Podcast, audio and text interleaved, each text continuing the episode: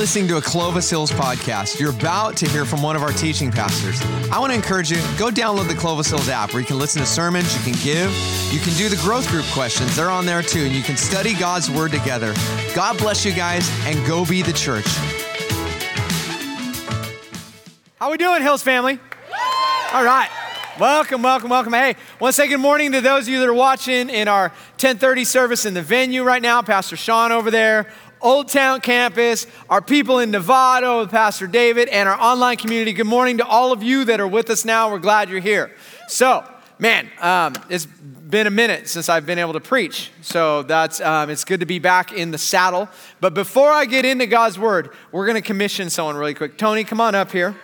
This is Tony O'Donnell. If you don't know who she is, if you're at one of our campuses, you don't know Tony, you experience Tony okay?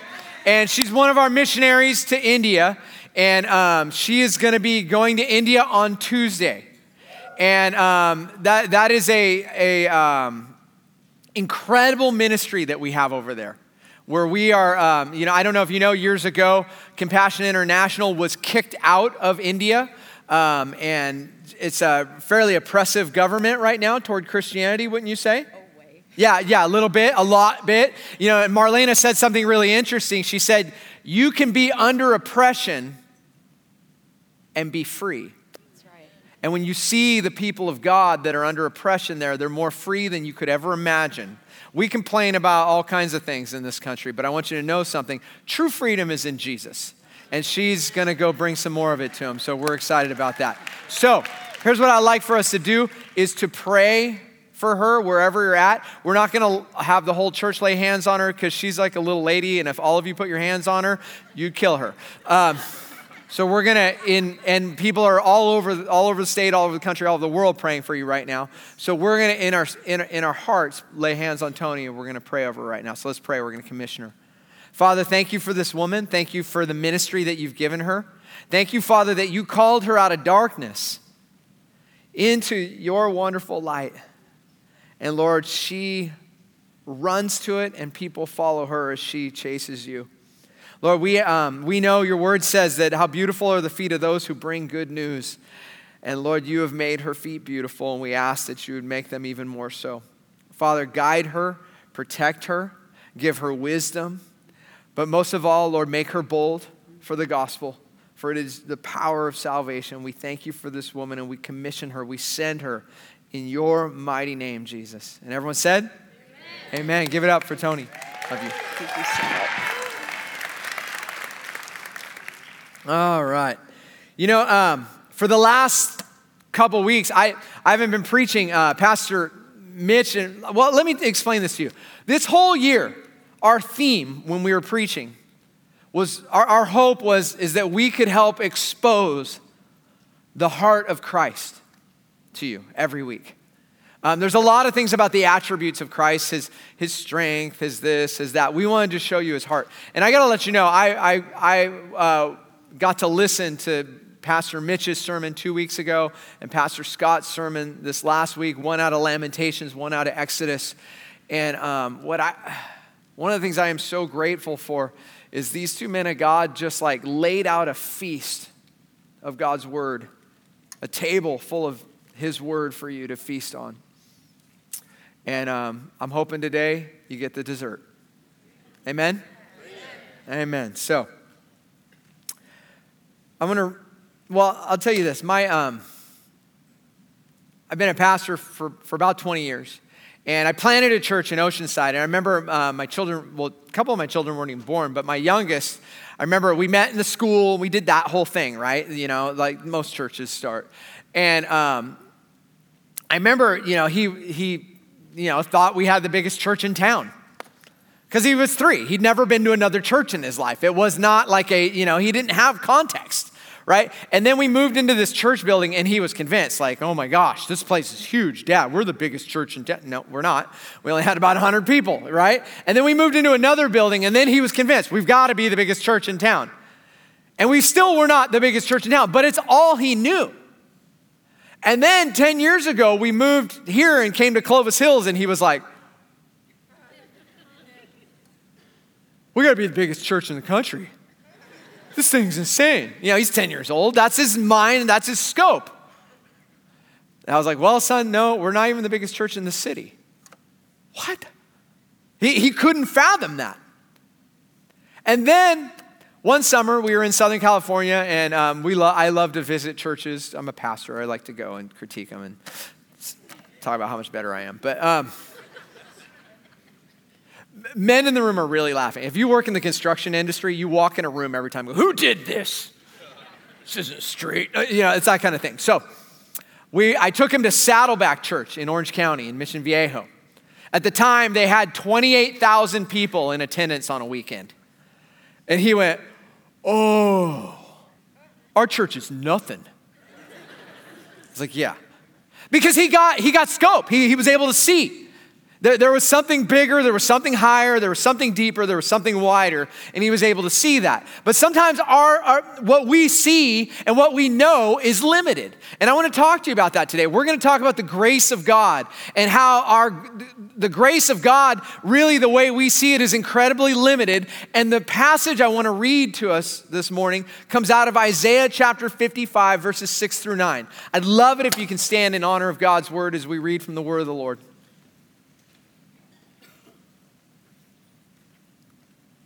Seek the Lord while he may be found.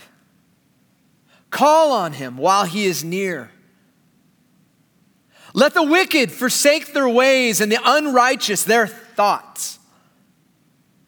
Let them turn to the Lord and he will have mercy on them. And to our God, for he will freely pardon. Do, do me a favor, wherever you're at. Take a deep breath. We're going to read that one again. That's good news. Let them turn to the Lord, and he will have mercy on them. And to our God, he will freely pardon. For my thoughts are not your thoughts, neither are my ways, or your ways, my ways, declares the Lord. As the heavens are higher than the earth, so are my ways higher than your ways, and my thoughts than your thoughts. This is God's word. You may be seated. So I want to encourage you if you're taking notes, uh, pull out your Clovis Hills app. In there, you can take notes. If you don't have it, you can download it in your App Store or Google Play Store. And um, every week in there, there's a sermon outline. You can listen to the sermon. You can watch live if you're not in town. Um, there's a Bible study in there that goes along with whatever passage we're studying. Um, and you, you, know, you can do that on your own. You can do it in a group. You can do it with friends at work, wherever you want to do it. I have people that start, that I know that um, they don't live here in this town. They live in Southern California and they, they study these Bible study questions every week as a group at their work. So you're free to do that wherever you want. You don't need our permission to study the Bible. Amen? Amen. Okay, so um, I encourage you to take that out because I, I got five things I want to talk about today out of this passage. There's five things. Number one is this seek God. What does that mean to seek God? You know, um, when I was a little kid going to church, um, and it, was, it, was, it must have been a thing in like the 70s and 80s, and really modern, the note to worship team, um, this might be a good thing to bring back around, like a new trend, is um, we used to just sing Bible verses. They'd put a really simple tune to a Bible verse, and we would sing it as kids, and it ended up becoming something that I never forgot in my whole life, right? I know as a little kid, seek ye first the kingdom of God and his righteousness. I know I'm not as good a singer as Mitch. And all these things shall be added unto you. Alleluia, alleluia. Got that in my head forever. But what does that mean to seek God?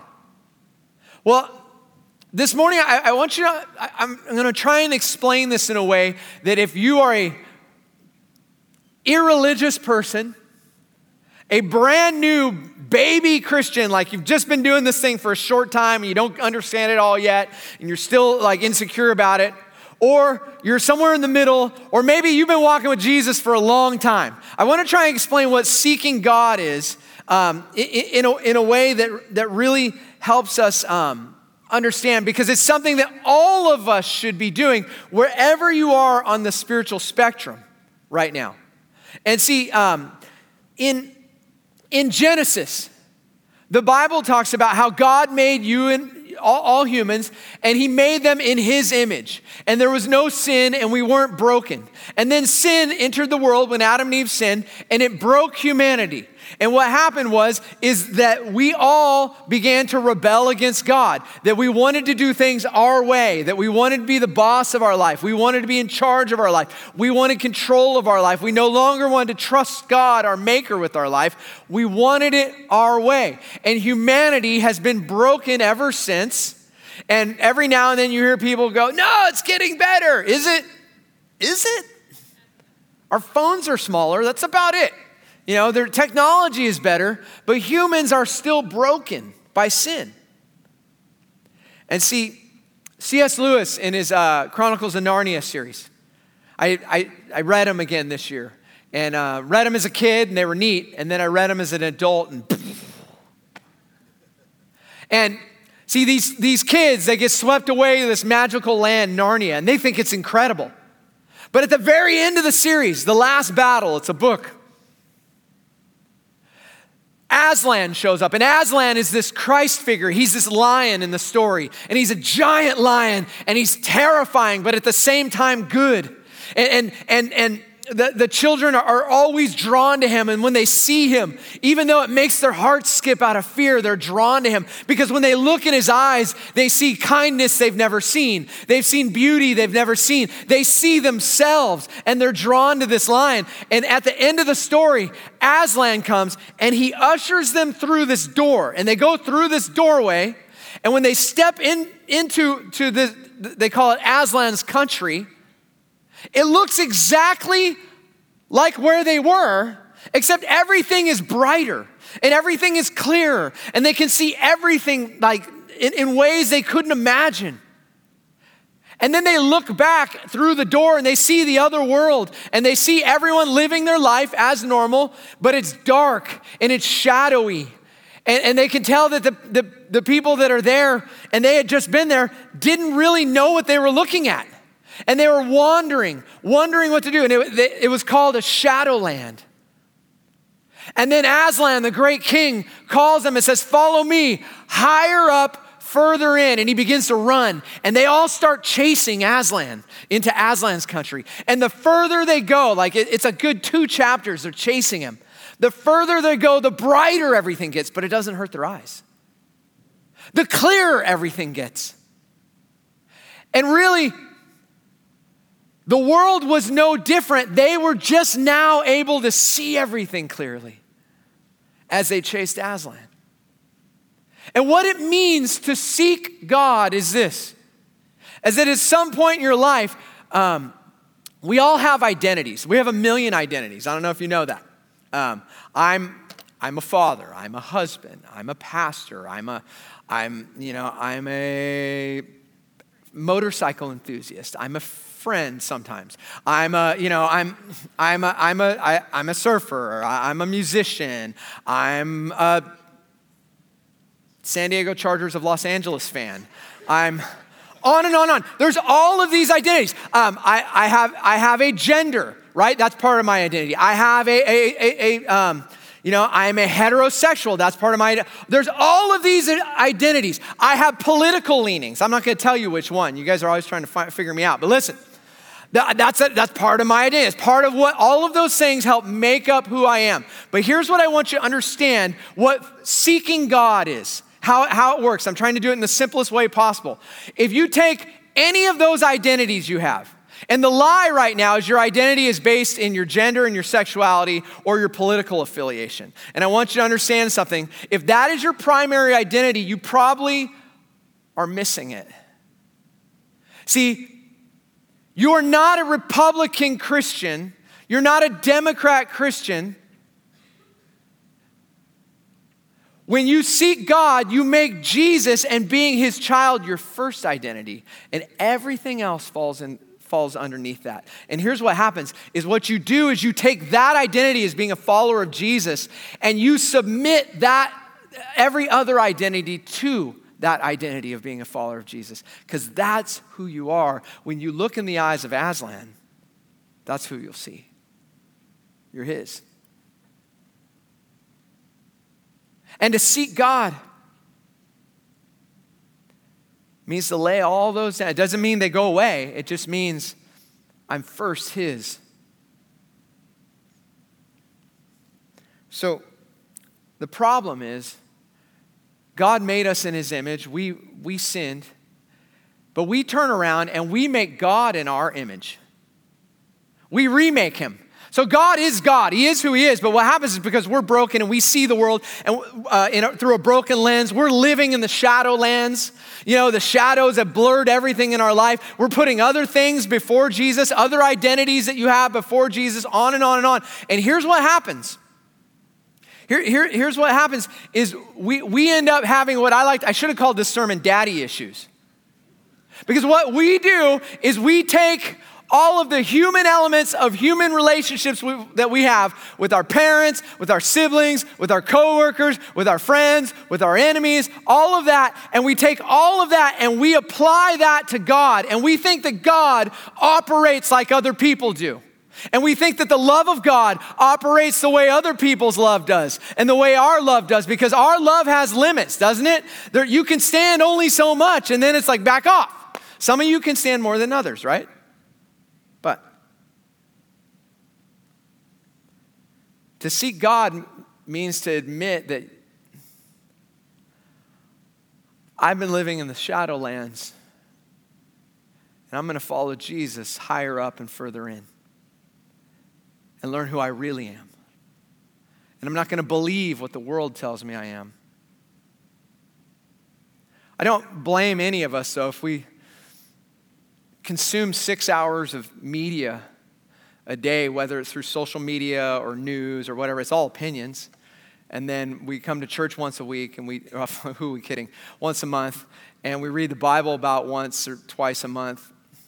It's really easy to believe the, the other identities come first. So, what do we do with that, Sean? Well, it leads me to number two repent. Some of you are like, God, Pastor's coming with the Billy Club today. No, listen. Let me explain to you. Repent is not a bad word, it's not a four letter word, okay? Uh, that could have been the title of the ser- sermon, too. It's actually one, two, three, four, five, six.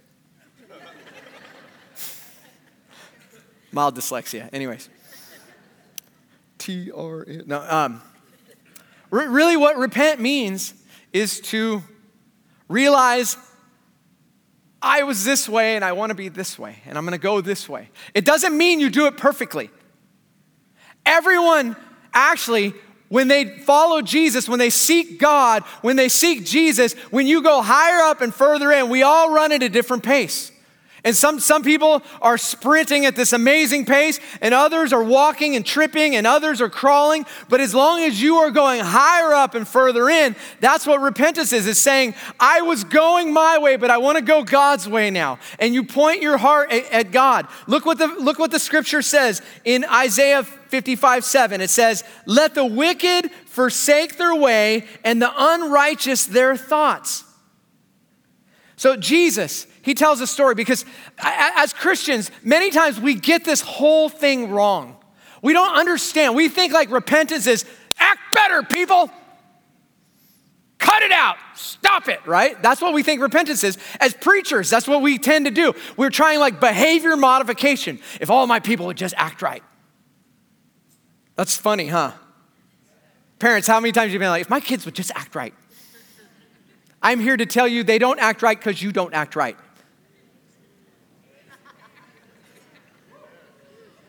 Oh, the kids are like, yeah, yeah, get it, come on. There's this like theory like you you marry your, the one and you live happily ever after. You married a mess, two messes came together to make little messes. We're all sinful. This, I, I made three messes.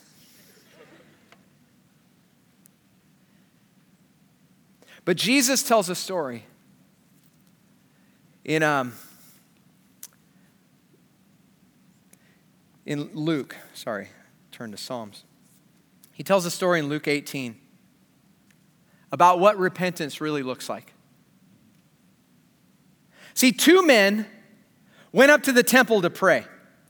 One was a Pharisee and the other was a tax collector. Okay, so one is the, the picture of, of religious perfection, he's got it. And the other is, um, you know, really to the Jewish mind, a traitor, a horrible person, one who extorts, one who sins, one that carouses, runs around, does all kinds of bad stuff. So, you, you know, typical Clovis Hills person. But anyway, so, and their pastor. But listen, it says two men went up, one, one a Pharisee, the other tax collector. The Pharisee stood up and prayed about himself. Listen, eh, Christians, we do that all the time. We are so self absorbed. Sometimes I, am listening, like I'll like listen to what I'm praying, and I'm like praying to myself sometimes.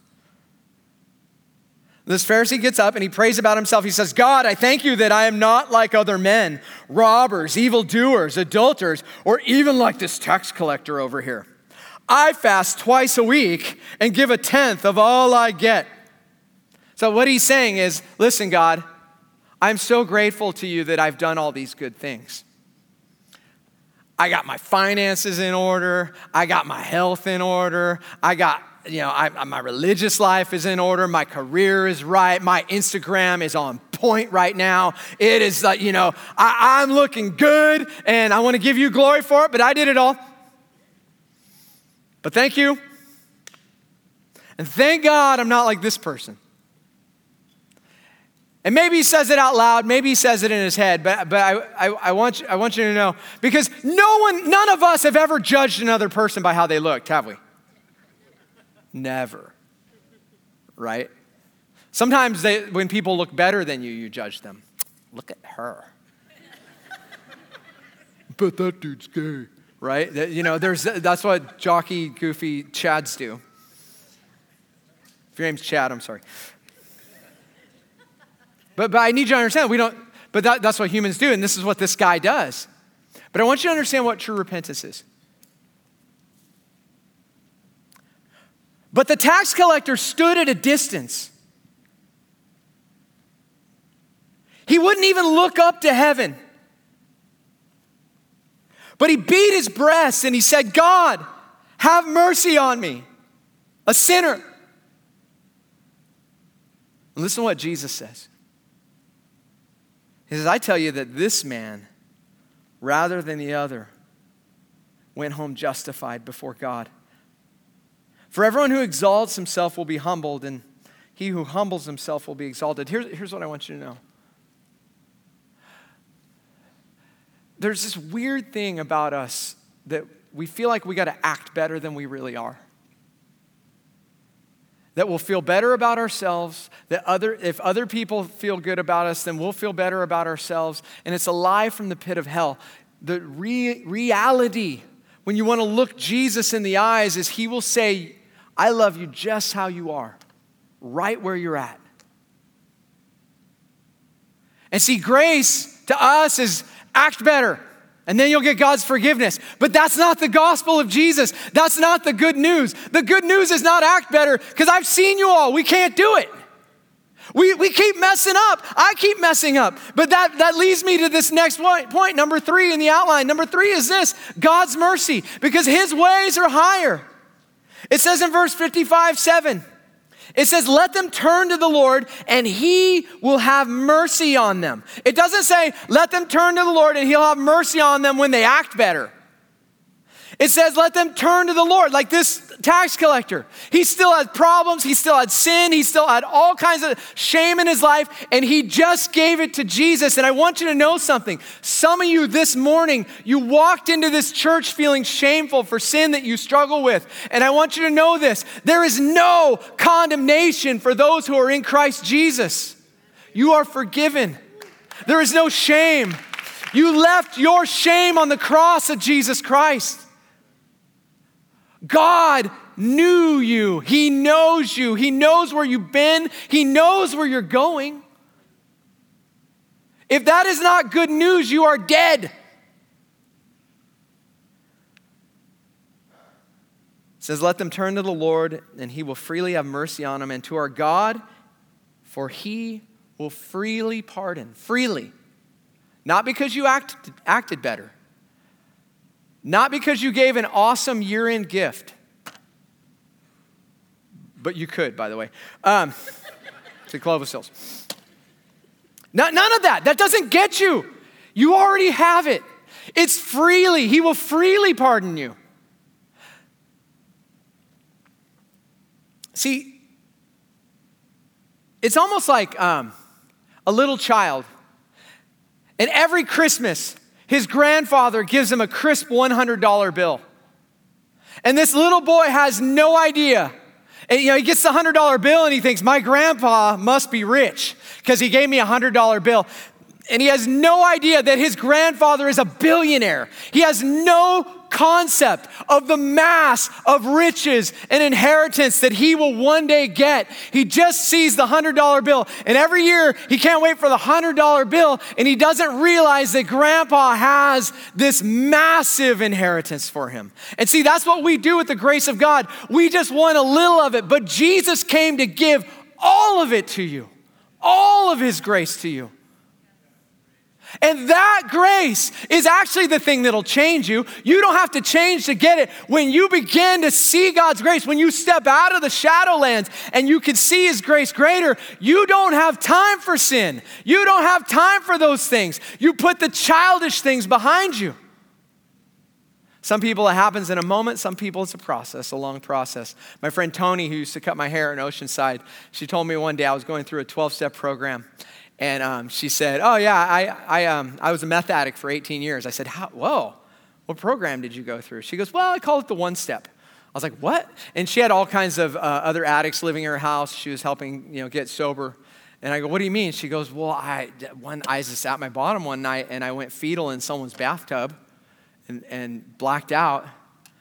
And I woke up the next morning and I never did meth again. And I started following Jesus. I, I, had, I had known about Jesus my whole life, but I was running from him. She goes, I don't tell any of the addicts in my house that story because that's not their story. They'd hate me for the, the one step.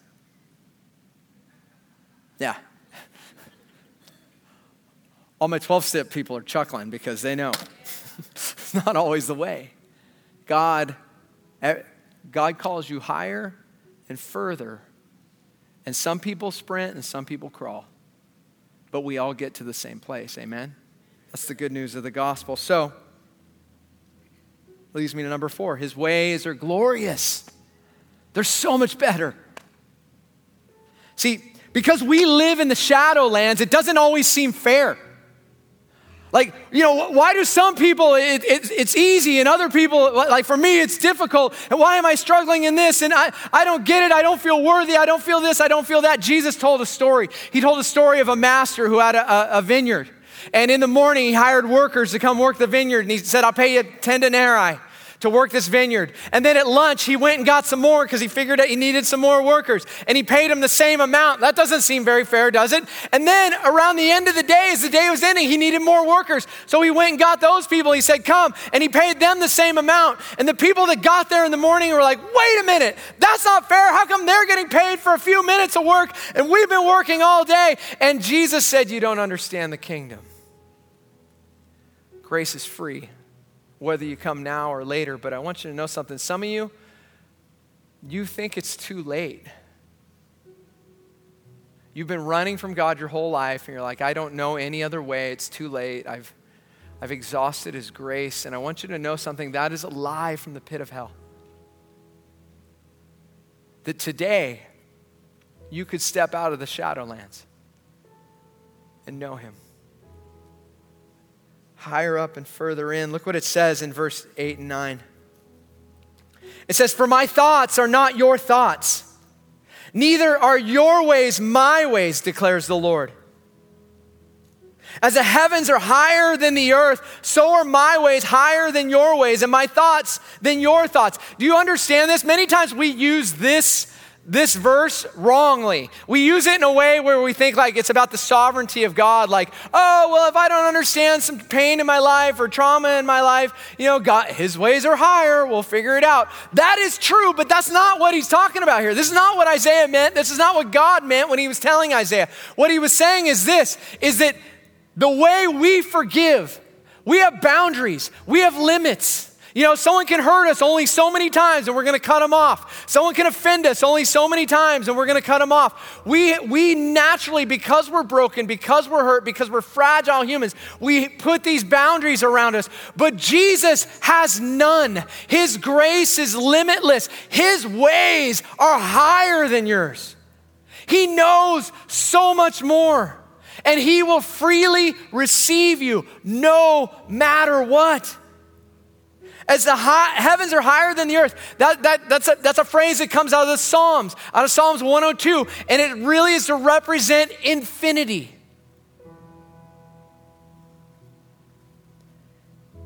See, we tend to put human emotions on God. And God the Father is not like your Father or my Father, whether you had a good one or a bad one. The Lord is not like your boss. His ways are higher, his thoughts are wilder. You know, Brennan Manning wrote a lot about grace. And uh, if you don't know who Brennan Manning is, he has a fairly sad story, to be honest. Um, he was a, a Marine, fought in Vietnam, veteran, um, got out of Vietnam, had a lot of trauma in his life from what he saw the, in the war. He was sexually abused as a child, had a lot of trauma there, and um, he went, dove headfirst into religion. He actually became a Catholic priest. And um, he dove into religion, and he thought that would be the answer. And um, while he was a Catholic priest, he developed a raging uh, case of alcoholism. And in his alcoholism, he stumbled and struggled and, and um, you know, tried and failed and tried and failed and he ended up leaving the he, he got married to this woman left the priesthood thinking that would do it because of his alcoholism on again off again. That wife divorced him. He was married again divorced. Sober clean sober. In the last third of his life he finally got sober enough. And he'd always believed in Jesus and he always had his heart turned toward Jesus, even in the midst of all his brokenness. And he wrote about grace. And he traveled the country just talking about grace. And I usually read this at people's funerals. I'm going to read it today because I hope some of you, something dies in you this morning. And normally, like, I don't read this at the funeral of a lady who taught Sunday school for 47 years, and that's thousands of kids that came to Christ, and is this amazing. Usually, I read it to people like y'all, salty characters, right? Clovis Hellions. Um, because it's very comforting when you understand what God's grace really is. Look, look what he says. He says, Because salvation, by the way, if you're watching right now on a screen in a venue or anywhere else, I, am still here. We're going to put the whole quote up, though. It says, Because salvation is by grace through faith. I believe that among the countless number of people standing in front of the throne and in front of the Lamb, dressed in white robes, holding palms in their hands, that's a scene from Revelation 7 9 I shall see the prostitute from the Kit Kat Ranch in Carson City, Nevada, who tearfully told me that she could find no other employment to support her two year old son. I shall see the woman who had an abortion and is haunted by guilt and remorse, but did the best that she could, faced with grueling alternatives. The businessman, besieged with debt, who sold his integrity in a series of desperate transactions. The insecure clergyman addicted to being liked, who never challenged his people from the pulpit and longed for unconditional love. The sexually abused teen molested by his father and now selling his body on the street, who, as he falls asleep each night after his last trick, whispers the name of the unknown God he learned about in Sunday school. But how? We ask. Then the voice says, the voice. Then the voice says, they have washed their robes and have been and have made them white in the blood of the lamb. And then he says this, this is brilliant, guys. He says, There they are, there we are. The multitude who so wanted to be faithful and at times got defeated, soiled by life, bested by trials, wearing bloodied garments of life's tribulations, through it all, they clung to faith. They're all there. We're all there. It doesn't matter how good you were, how bad you were, it matters how good Jesus was. And if you believe in him. And guys, some of you, you have to understand this. If that's not good news to you, you do not understand the gospel of Jesus Christ. And you're missing out on the greatest thing ever. And this morning, I want to call some of you to that grace. Maybe you came today and you thought you were just going to come and consume some religious goods and services, and the pastor went five minutes over. I, I, I believe this that the God of the universe has something for every person if you'd receive it. For those of you that maybe you don't know where you stand with God right now, the Bible says it, it very clearly. It says in first or it says in John 1:12, but as many as received him, to those who believe in his name, he gave them the right to become children of God. It's that easy. But no, no, no, no, no. I can't, I can't just, just receive Jesus. Yes, you can. It takes an act of faith, it takes an act of courage, it takes an act of bravery to say, I was going this way, but I'm going further, higher up and further in. I'm going to follow Jesus. And what happens when you do that is the grace of God begins to shine on you, and you begin to see things, sometimes instantly, sometimes over time, you see things more clearly. But you have to take that step and receive Him.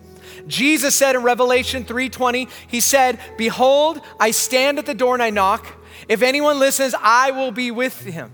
That, that he will come in and, and be with you and forgive you and make you who he created you to be. You can lay, you, you'll have all kinds of other identities, but you get the right one first, the one you were created to have first. But you have to make that choice and you have to be the one courageous enough to step into it. And I'm going to give you the opportunity to do that in a moment. We're going to pray, and wherever you're at, whatever room you're in, whatever campus, this one, it doesn't matter. If you don't know where you stand with God, you can know for sure today by inviting Christ in as your Lord and Savior. So let's just bow our heads and close our eyes.